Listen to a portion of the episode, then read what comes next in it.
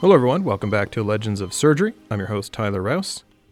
In this episode, we're going to explore the history of gender reassignment surgery, which is in fact not one operation, but rather many, and demonstrates the progression of surgery in terms of the detailed anatomical knowledge, use of surgical techniques like microsurgery, and contribution to the state of the art by physicians and researchers from around the world, as well as the progression of society in general in the care provided to transgender patients.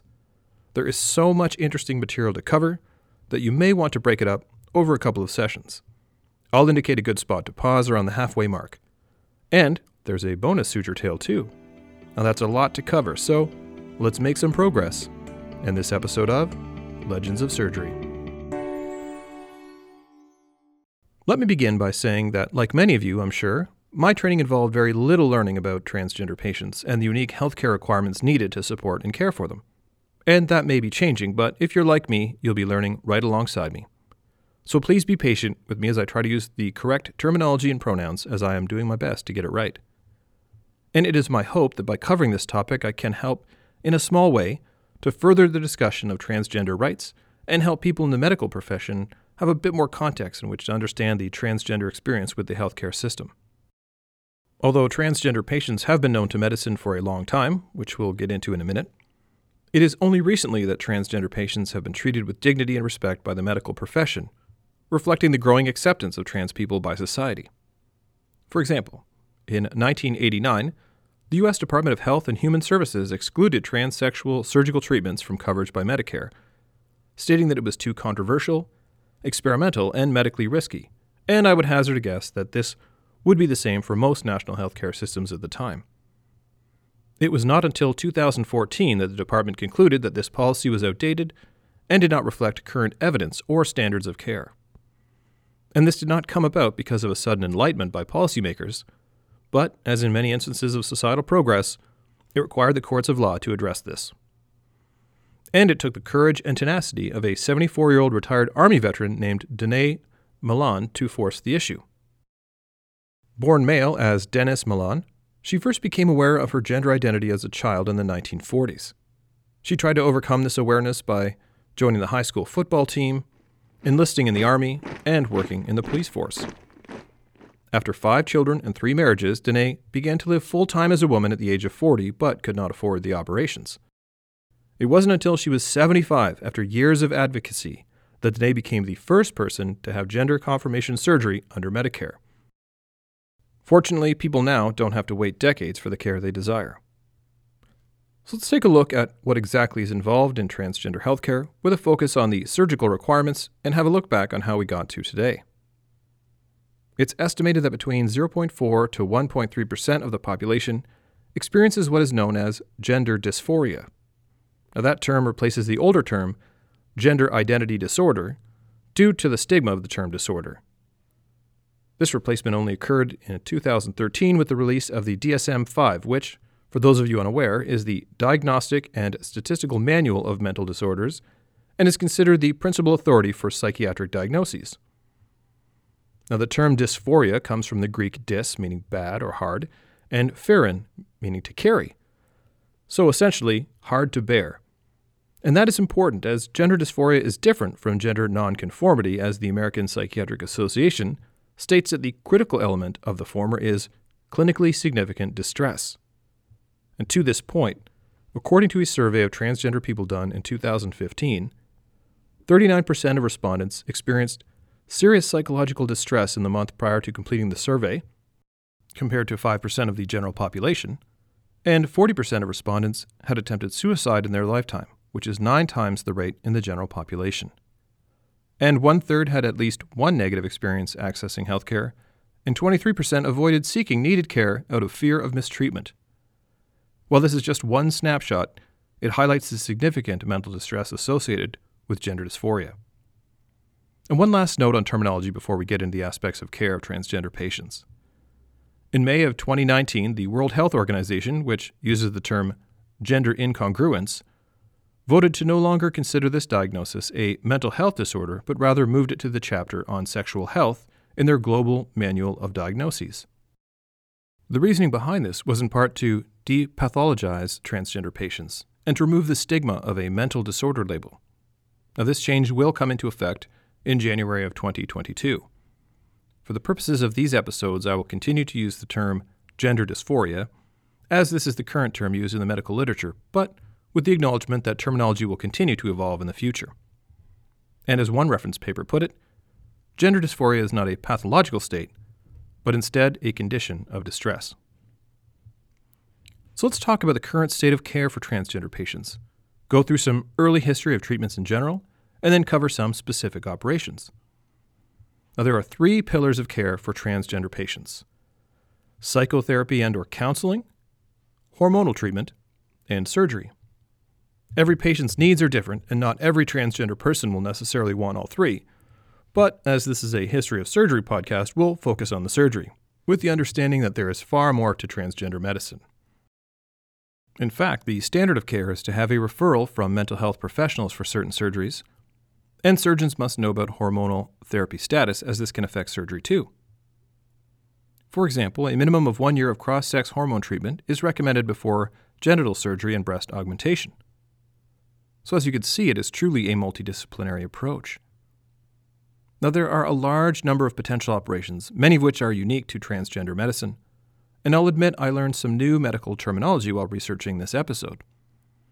First, let's consider surgery for trans women, and to clarify, that term refers to patients whose natal or birth gender is male and are transitioning to female.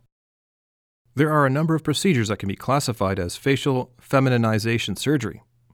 For the forehead, there is frontal bossing shave, frontal sinus setback, hairline advancement, hair transplantation, forehead shortening, and brow lift.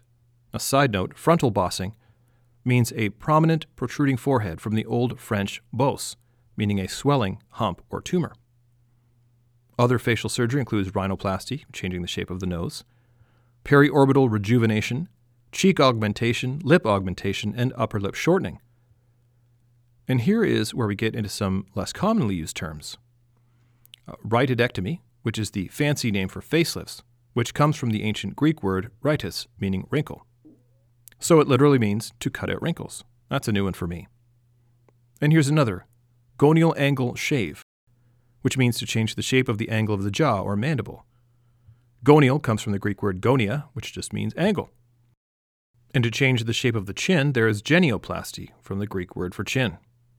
And to complete the facial contouring, there is thyroid cartilage shave, which is essentially to reduce the characteristically male protuberance, which we colloquially know as the Adam's apple. Now let's take a quick detour here, as I discovered some interesting trivia. If you're like me, you probably grew up thinking that it's called the Adam's apple because of the biblical story from the Garden of Eden, where Adam took a bite of the forbidden apple given to him by Eve. So, God made a chunk of apple get stuck in Adam's throat as a reminder of his sin, and this was passed on to all men ever after. Simple, right? Well, the truth is far more complicated and has really nothing to do with Adam or Eve or the Garden of Eden. The term Adam's apple has been used in English since at least 1625 and has analogous terms in other European languages.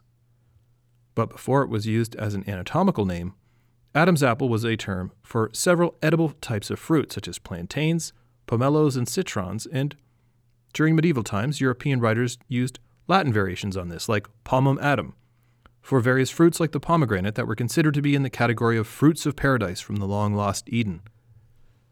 And as we've seen in previous podcasts, medieval Arabic physicians were at the forefront of medicine at the time. They actually used pomegranate as a name for the prominence of the thyroid cartilage in the neck, whether due to some physical resemblance of the fruit or something symbolic. Either way, it is thought that European writers saw that designation in Latin translations of Arabic works, which would be pomum granatum, and then applied the Latin pomum adami to the same body part. And to confirm this, one author of a late 16th century anatomical work stated that both pomegranate and Adam's apple were being used in the common language to refer to the larynx. So there you go. It is not a reference to a Bible story, but rather from Latin translation of Arabic medical texts which called it the pomegranate. Oh. Back to the matter at hand. So, breast augmentation is obviously a common part of surgical care, and as it is not substantially different from the cosmetic procedure done in cis female patients, cis meaning same for patients whose personal identity and gender corresponds with their birth sex, and so we won't go into detail. This is also true of body contouring, which is essentially targeted liposuction or fat removal, and fat transfer or grafting to create a more typically female body shape. Finally, there are the more complex surgical aspects and an area which we'll get more into later, which is genital surgery. This includes orchiectomy, which is removal of the testicles, clitoroplasty and labiaplasty, which is the surgical creation of a clitoris and labia, and of course, vaginoplasty. This is the creation of a vagina, and the two main ways of doing this are penile inversion surgery or the creation of an intestinal conduit. We'll get into the history of these operations a bit later. And one last note. To achieve a higher pitch of the female voice, some patients undergo shortening of the vocal cords along with speech therapy. So that essentially covers the majority of, of operations for trans women. For trans men, and again to clarify, these are patients whose birth gender is female and are transitioning to male, many of the surgeries for the face are similar just with different objectives for the end appearance, including rhinoplasty, genioplasty, remember, that's the chin, and gonial implants to make the angle of the jaw more prominent. For the chest, there are a few operations, including subcutaneous mastectomy, which is removal of breast tissue, which may also include repositioning of the nipple, body contouring, as described before, and pectoral implants to create the appearance of more prominent chest muscles. Genital surgery includes hysterectomy and oophorectomy, which is removal of the uterus and ovaries, and colpectomy, the surgical removal of the vagina. Now, you may have heard of colposcopy, which is part of the pelvic exam, using a speculum to inspect the cervix, vagina, and vulva. Same root word, again Greek, kolpos, which means womb. The next set of surgeries is the creation of a phallus or penis, and there are two main ways of achieving this. The first, called a metoidioplasty, is the technique of lengthening of the clitoris following hormone therapy, which itself makes the clitoris hypertrophy or enlarge. The urethra can then be lengthened, ideally allowing for micturition, which is peeing, while standing. As well, the native clitoris itself contains erectile tissue, but this may be insufficient for penetrative intercourse, and this operation does not allow the placement of an erectile device. Now, the alternative is called a phalloplasty, which is the creation of a phallus, meaning penis, from a donor site, most commonly a radial forearm free flap, along with urethral reconstruction. And this procedure does allow for erectile devices. Both surgeries would typically include the insertion of testicular implants as well as the creation of a scrotum called a scrotoplasty. And did you think I forgot to cover such a unique name like metoidioplasty? If you are a regular listener, you know I wouldn't let such an opportunity pass by.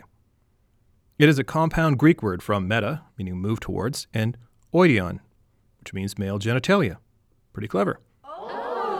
So, that is a good overview of some of the unique surgical issues facing transgender patients. Before we get into the history of some of these procedures, I thought we'd take a quick overview of the history of transgender care in general. While there is a lengthy history of people suspected to be transgender, one example sometimes cited is someone we've covered in a previous episode, number 84, called The Secret Identity of Dr. James Barry, we will focus on known practitioners and programs that aim to treat known transgender patients. The first is Dr. Harry Benjamin. Born in 1885 in Berlin, Germany, and he would go on to live to be 101, Benjamin visited the U.S. in 1913. The liner carrying him back to Germany was intercepted by the Royal Navy, and he was given the choice of going to a British internment camp as an enemy alien or to return to New York City. He chose the latter, smartly, and started a practice there, and later practiced in San Francisco in the summers, eventually becoming an endocrinologist and sexologist. Benjamin was sometimes called the persistent pioneer, as he essentially helped to create a new area of specialization in which he spent the last 30 years of his career practicing from 1948 to 1978.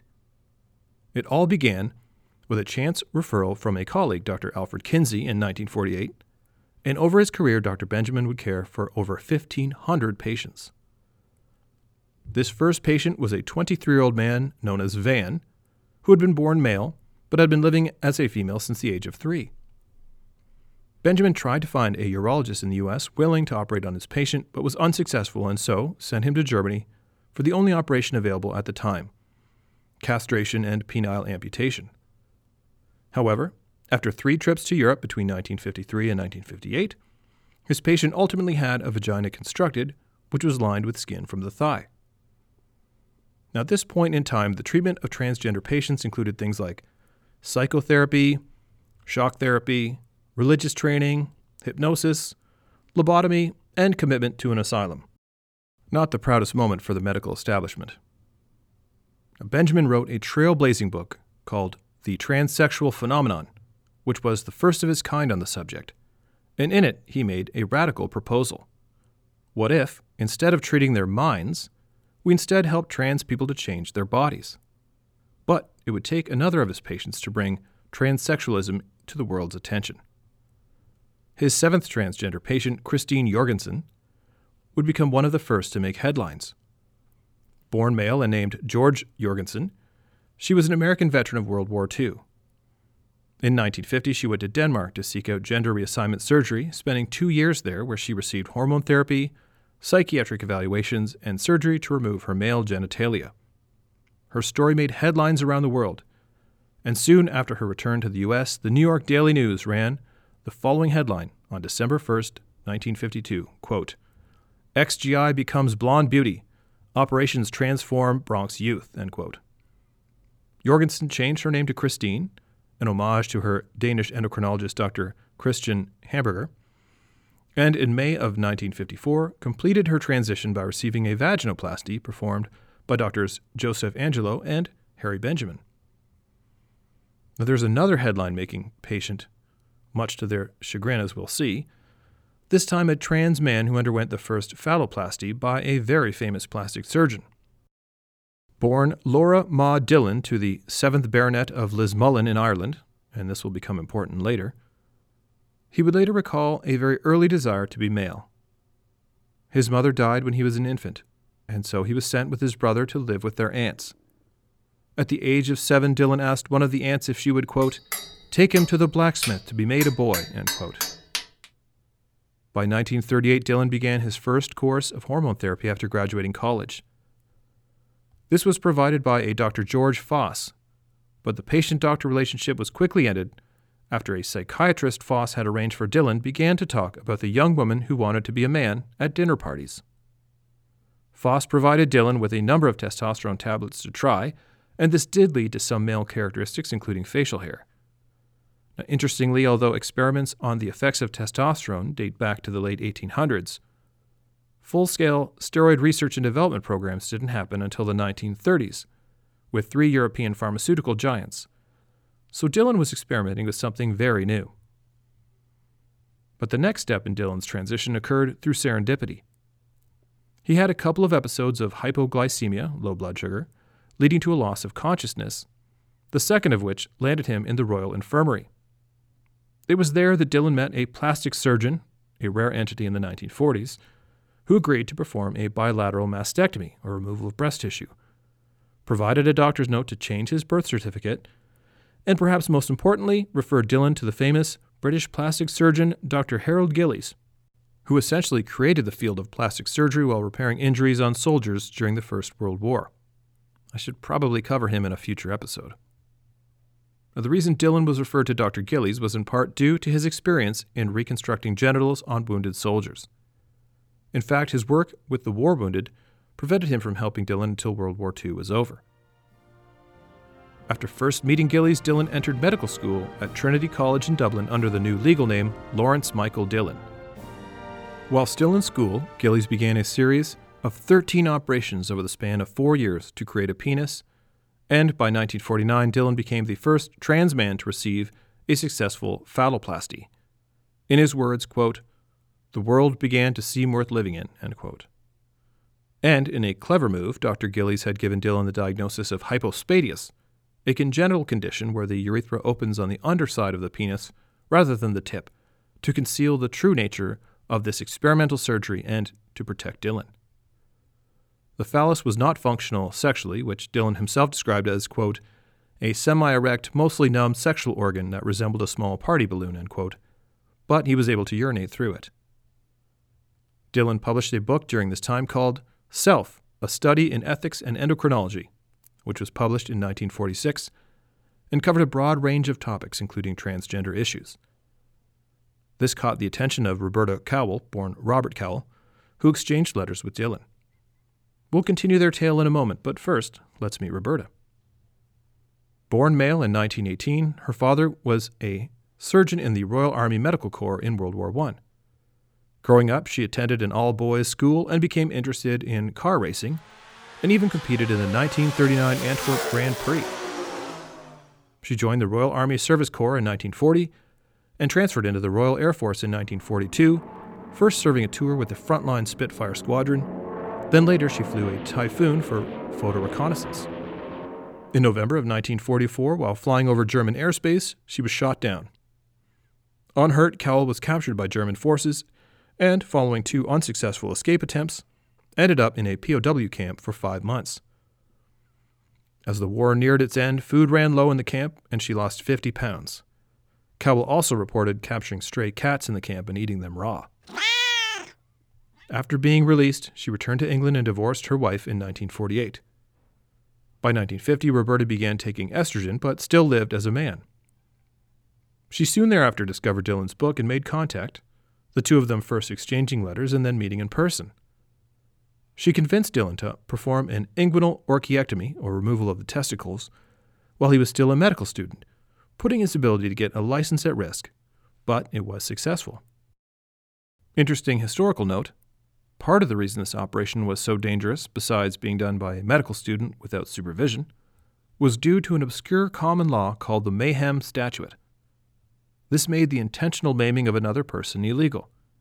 Specifically, it originally consisted of the intentional and wanton removal of a body part that would handicap a person's ability to defend themselves in combat and require damage to an eye or limb. Cutting off the nose or ear was considered not sufficiently disabling. However, it was later expanded to encompass any type of mutilation, disfigurement, or crippling act done using any instrument, which is pretty vague. But you can see how, with this expanded definition, surgeons could be charged for performing these operations. It seems strange to call the mayhem statute, as today we use mayhem to mean havoc or chaos, pandemonium, but it comes from a word in Old French, mahain, which means injury, harm, or damage, the same root that gives us the word maim. Anyways, following this operation, Dillon introduced her to Dr. Gillies. On May 15, 1951, he performed a vaginoplasty on her, predating Jorgensen by almost a year. Amazingly, Dr. Gillies had figured out how to do the procedure by practicing on cadavers. By this point, Dillon had fallen in love with Cowell and proposed marriage, thinking he'd found a kindred spirit and likely one of the only people he knew that could understand him. Sadly, Cowell did not feel the same way and rejected Dillon's proposal. So now let's pick up Dillon's story. After graduating from medical school in 1951, he initially worked in a Dublin hospital before becoming a ship surgeon in the UK's Merchant Navy. He served for seven years until another event altered the course of his life. In 1958, his brother died, leaving the baronet position open. This led to a problem as the peerage accounts by two leading authorities differed. One claimed the recently deceased baronet of Lismullen had a brother, the other claimed a sister. The English newspapers broke the story, and Michael Dillon's secret was out. The Sunday Express ran the story under the headline, The Strange Case of Dr. Dillon. The publicity ended his naval career, and he traveled to India and became a Buddhist monk, eventually dying in a hospital in Dalhousie, India, on May 15, 1962, at the age of 47. Let's end this somewhat tragic end with a quote from Dillon's book. Quote, Where the mind cannot be made to fit the body, then the body ought to be remade to fit the mind. End quote. Now we should acknowledge Johns Hopkins Hospital, which founded the first academic gender identity clinic in the 1960s, opening on November 1st, 1966, to be exact, under the guidance of Dr. Milton Edgerton, Chief of Plastic Surgery who had been seeing patients with complications following gender confirming surgery done abroad. Medical psychologist John Money, psychiatrist Norman Knorr, and endocrinologist Dr. Claude Migeon were recruited to help run the clinic, and strict screening criteria were developed to identify patients for surgical therapy. Now, some of the steps taken will seem antiquated and frankly bizarre, but must be understood in the context of the times. For example, in the application form, Police records were also requested because at the time individuals could be arrested for cross dressing in public. Part of the assessment included encephalograms, or x rays of the head, to exclude temporal lobe tumors.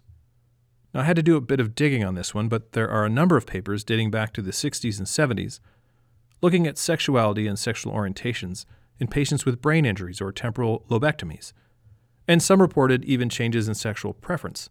So, presumably, they were looking for an organic cause of transsexualism with these x rays. Remember that the understanding of transgender patients was at an early stage. Now, while the clinic ran for a decade, only 32 patients eventually underwent surgery.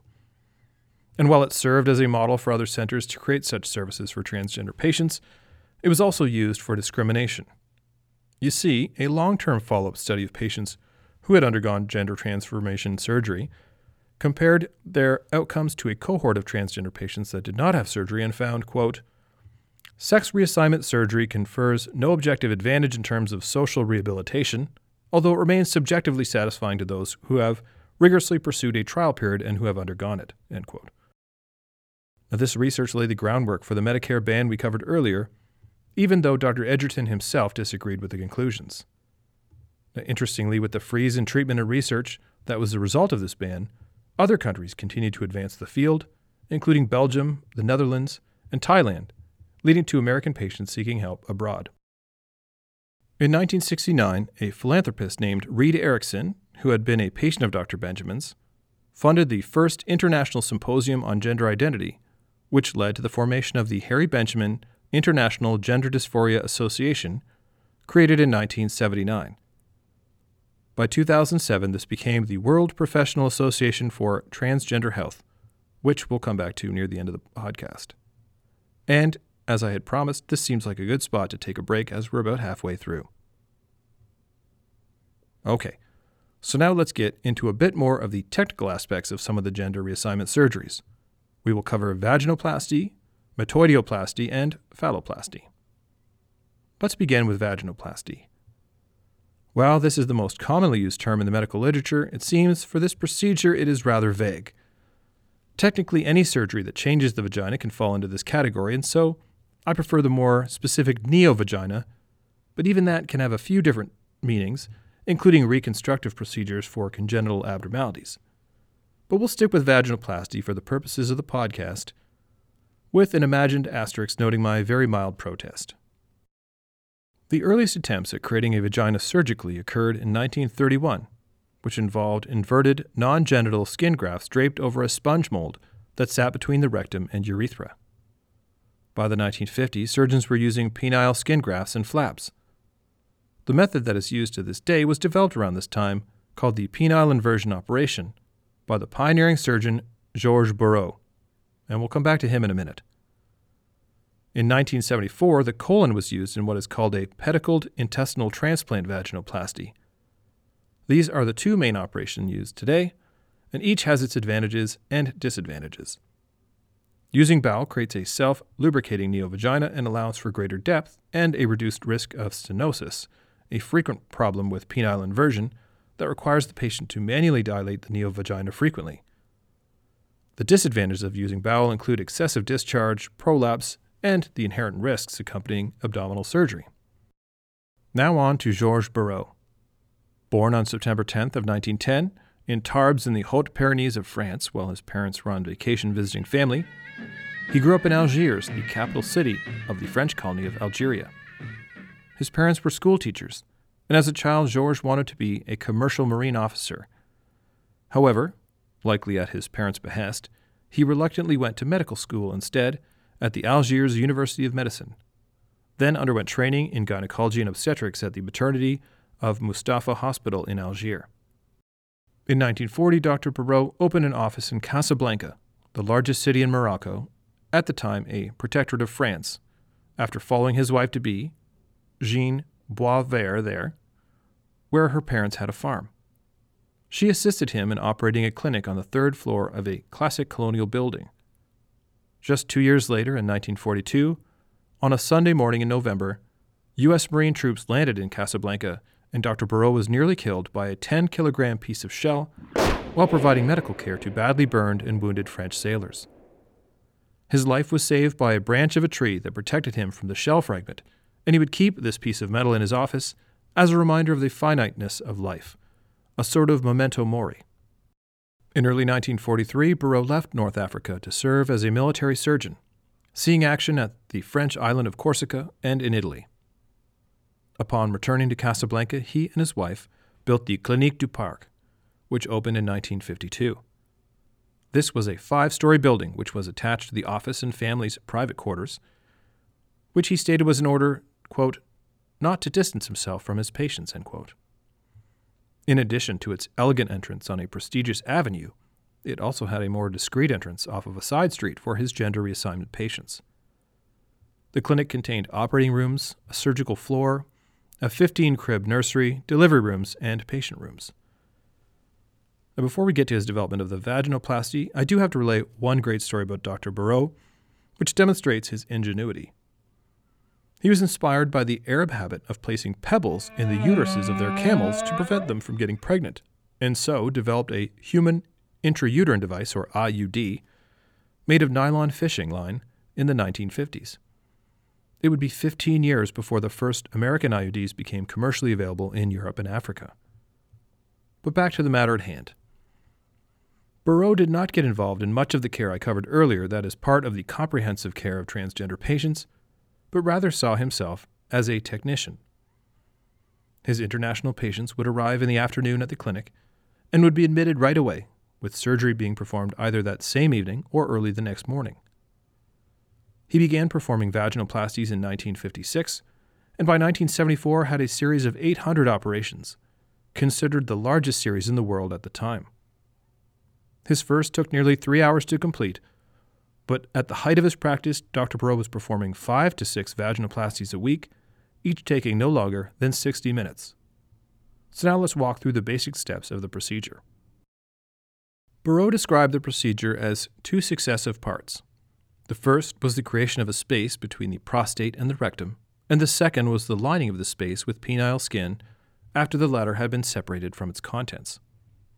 An incision was made from the anal area through the scrotal raphe, which is the line on the scrotum that goes along the midline, dissection of the penile components, and then separation of the rectum and prostate by cutting the ligaments between the internal portion of the urethra and rectum. He specifically made a point of ensuring that the posterior aspect of the prostate was not damaged to optimize the possibility of postoperative orgasm. The space would be expanded by blunt dissection and considered complete when either two fingers or a vaginal retractor could be admitted easily. This was the more dangerous part of the operation, and Burou stressed the importance of repeated intrarectal inspection to make sure there was no damage to the rectal wall. The skin tube was then formed by removing the erectile tissue from the penis and removal of the testicles, and then closing the distal edge of the penile skin to create a blind ended tube, then inverted into the space that had been created. The urethra was then brought out from a small incision in the lower abdominal skin just above the neovagina. Patients would stay around two weeks in the clinic, and contact with the outside world was discouraged. Once they were able to walk around, many patients discovered they were not alone in the ward, with one former patient stating, quote, How many there were of us, I do not know, but we were of several varieties. We were Greek, French, American, British, end quote. Burou continued his work at the Clinique du Parc until December 17, 1989, a Sunday, when he drowned outside of the harbor when his boat ran out of fuel in stormy weather. His body was discovered five days later. And that was the story of Dr. Burou and his clinic in Casablanca that provided a port in the storm for so many transgender patients. Next up, we will cover female to male transgender genital reconstruction. Let's review the history before getting into some more specifics of the operations available today. In 1936, a Russian surgeon named Nikolai Bogoraz pioneered the first functional neophallus, or new penis, on a 23 year old male whose penis had been severed at the root.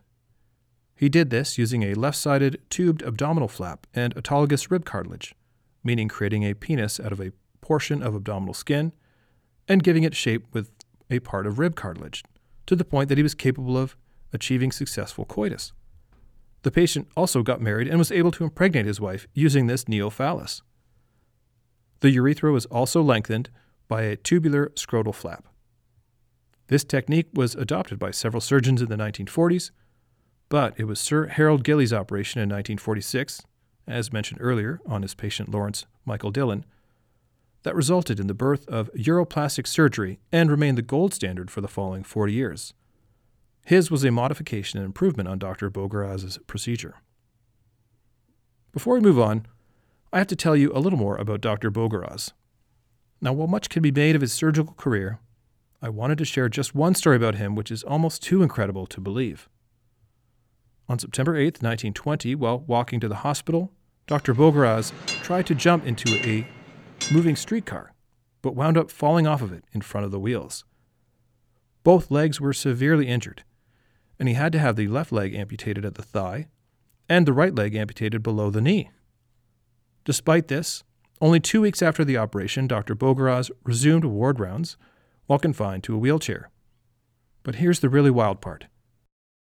Six weeks after having both legs amputated, he was back in the operating room standing on his prostheses. Now, the next major advance in female to male transgender genital reconstruction came in the early 1970s with new breakthroughs in techniques, including the use of pedicles. A pedicle is where tissue is taken from one site and moved to another while still connected to its original blood supply. This was first outlined by a Colombian surgeon named Orticochea who described a compound pedicled musculocutaneous gracilis flap phalloplasty in 1972. Now, this involved using the gracilis muscle, which is the most superficial muscle of the inner thigh, along with the overlying skin to create a neophallus. The muscle provided a contractile element, and by using the skin of the medial thigh, which contains the cutaneous branch of the obturator nerve, the patient would also experience erogenous, thermal, pain, and tactile sensations. Like many of these breakthroughs, it was first used on a cis male patient, in this case, one who'd undergone a penectomy for cancer. The development of the operating microscope and microvascular anastomotic techniques led to the next type of reconstruction the use of a free flap. This meant being able to take tissue from distant sites in the body and use it to form the neophallus. While a number of different sites have been used, I'll just focus on the one that is now considered the standard which is the forearm free flap. This was first described by Tisheng Chang of Shanghai, China, in 1984, and has since undergone some modifications, but here's the basic concept. The flap is taken from the forearm, including a segment of the radial artery and cephalic vein, and in the original description, a portion of the radial bone. This is then used to create a tube within a tube, meaning a neourethra runs through the neophallus, the radial bone is attached to the pubis. The radial artery is joined to the femoral artery via a saphenous vein graft, the cephalic vein to the femoral vein, and even the lateral antebrachial cutaneous nerve of the flap attached to the pudendal nerve to maximize sensory recovery. Pretty amazing, right? Now, obviously, there's a lot more to it than that, but you get the basic idea. And of course, there is a whole different topic of penile prostheses that can be included in phalloplasty as well, but we won't get into that. So we've covered the pedicle flap phalloplasty, the free flap phalloplasty, and now we will consider the third of the main modern techniques, the metoidioplasty. If you recall from earlier in the podcast, this was the use of the clitoris to create a neophallus. Before we get into the details, a little review of clitoris anatomy is required. Hippocrates was likely the first to describe the clitoris, but gave it little consideration, naming it columella or uvula, as he postulated that it only protects the vagina as the uvula protects the throat. Another classic era anatomist went further, describing a role in female sexual pleasure. But the great Galen's theory was that, quote, all parts then that men have, women have too, the difference between them lying in only one thing namely that in women the parts are within, whereas in men they are outside. In this theory, the vagina corresponded to the penis, and so the clitoris had no role.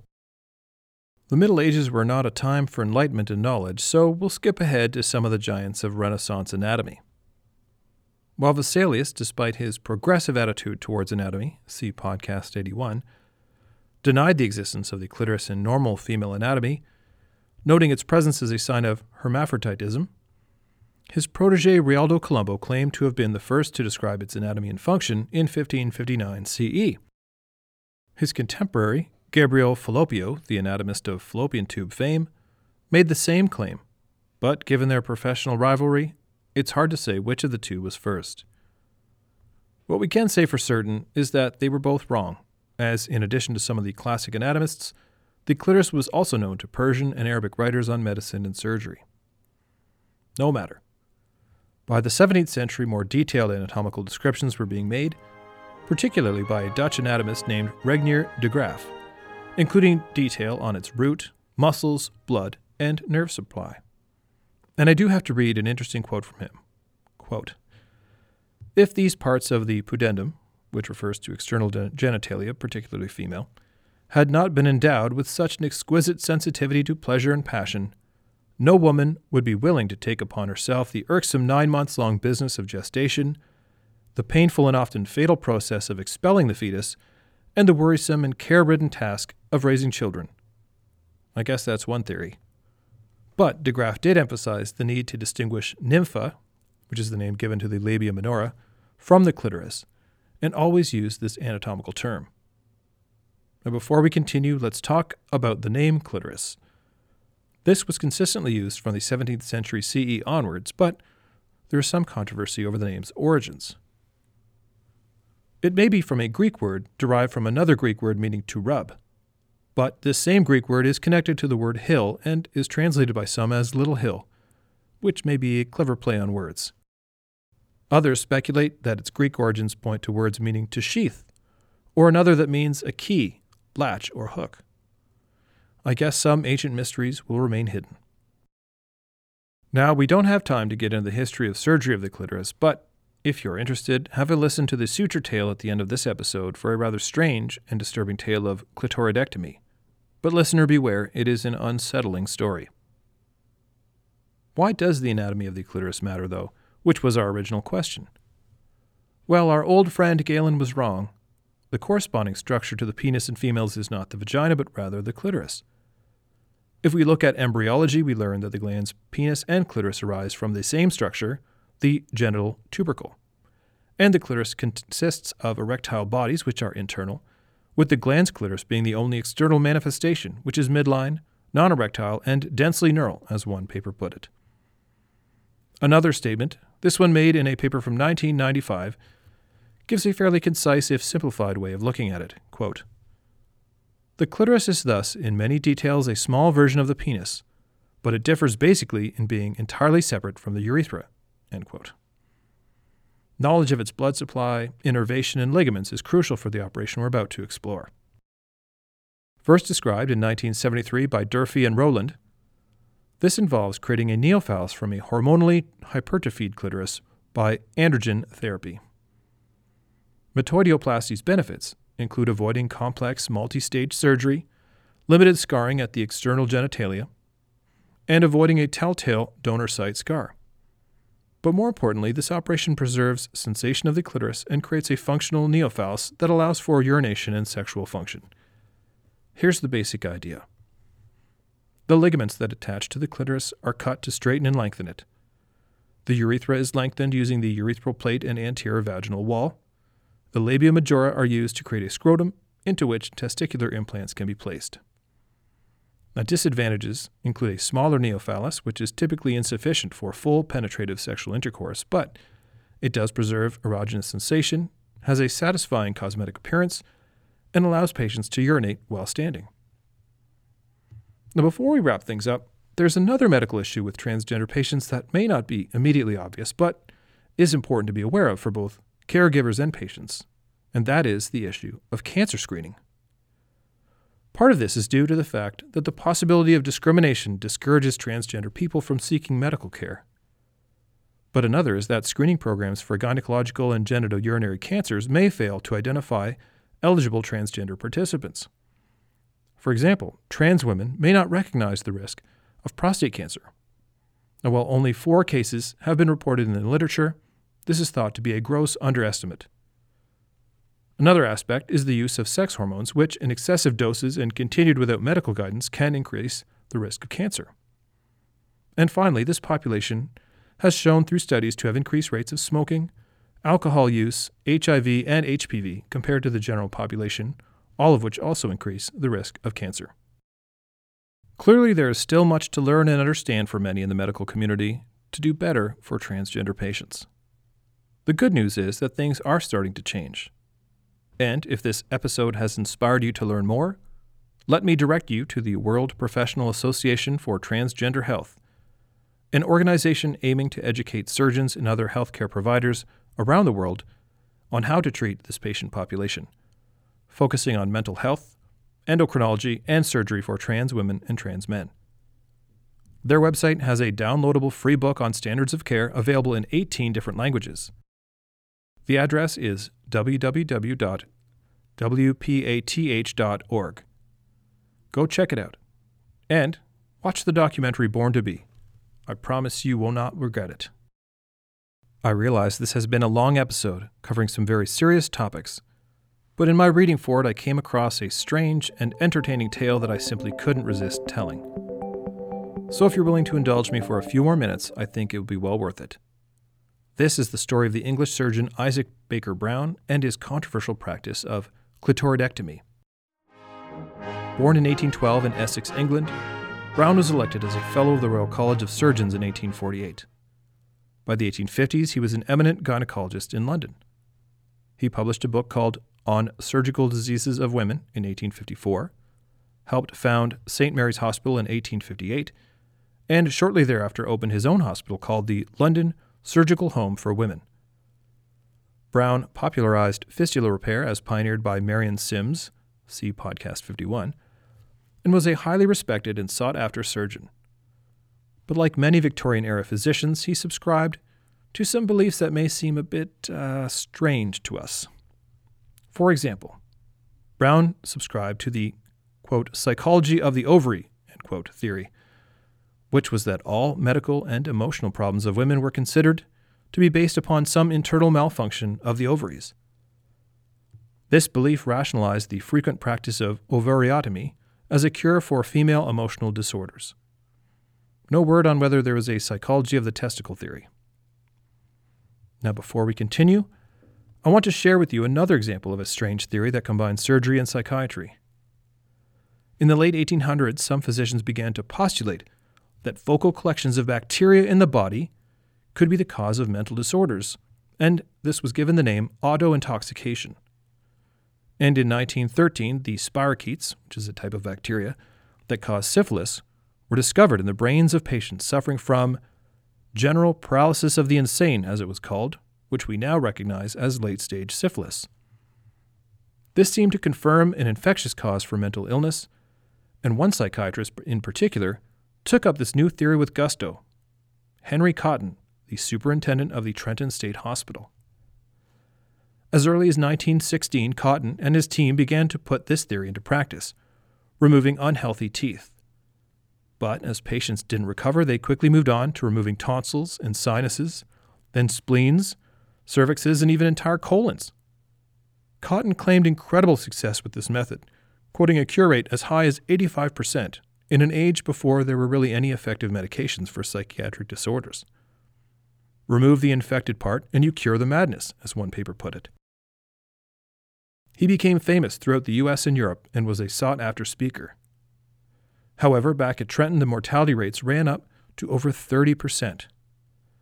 Eventually, this came out, and he began to be attacked by colleagues, and the New Jersey Senate investigated him in 1925 but he was supported by some eminent physicians and surgeons and continued to operate on patients until his sudden death by heart attack in 1933 at the age of 56. So strange. Maybe I should do an episode on psychosurgery. There seems to be a lot of material there. Anyways, let's get back to Doc Brown. In 1866, he published a book entitled On the Curability of Certain Forms of Insanity, Epilepsy, Catalepsy, and Hysteria in Females, in which he stated that, quote, peripheral excitement of the branches of the pudic nerve, which is a clever way to describe female masturbation, gave rise to a disease that could be divided into eight distinct stages, beginning with hysteria, developing into epilepsy, and culminating in either idiocy or death.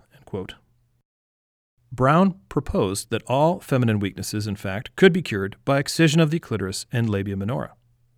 A quick side note this research led to the discovery that the labia minora used to be called the nymphae, after the nymphs of ancient Greek folklore, sort of nature deities, depicted as beautiful maidens.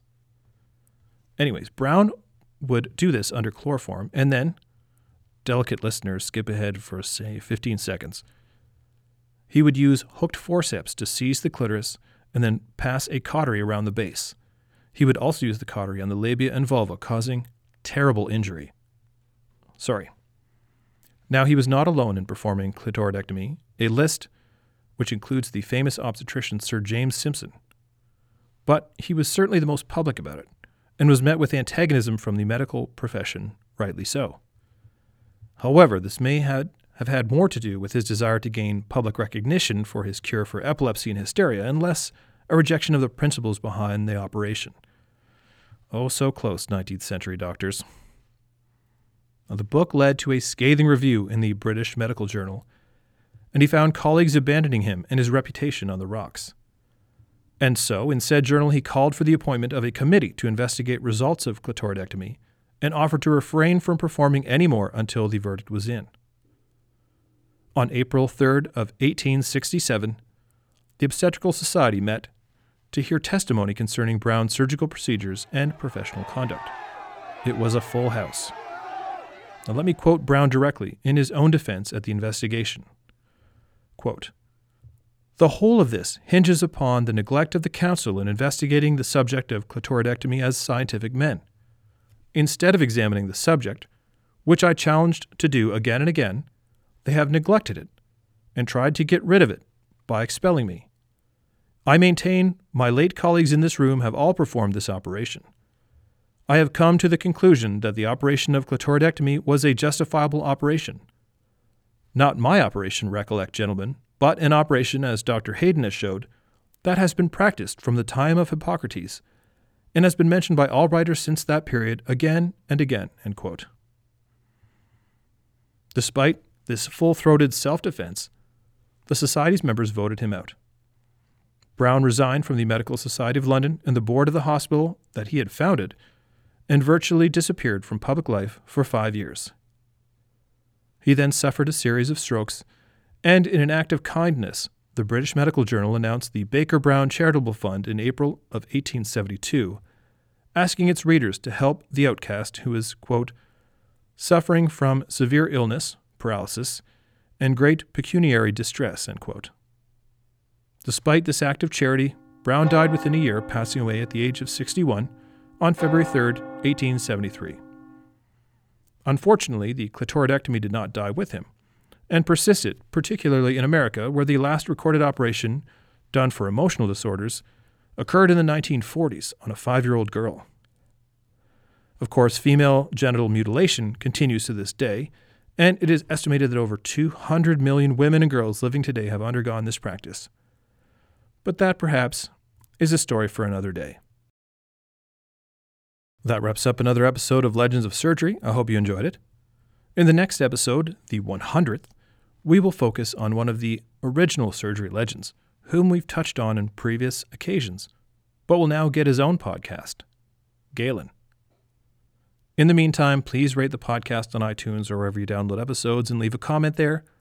Follow me on Twitter at Surgery Legends like us on Facebook at Legends of Surgery or send an email to legendsofsurgery at gmail.com. I'd love to hear from you about your thoughts on the podcast or ideas for future episodes. And as always, thanks for listening.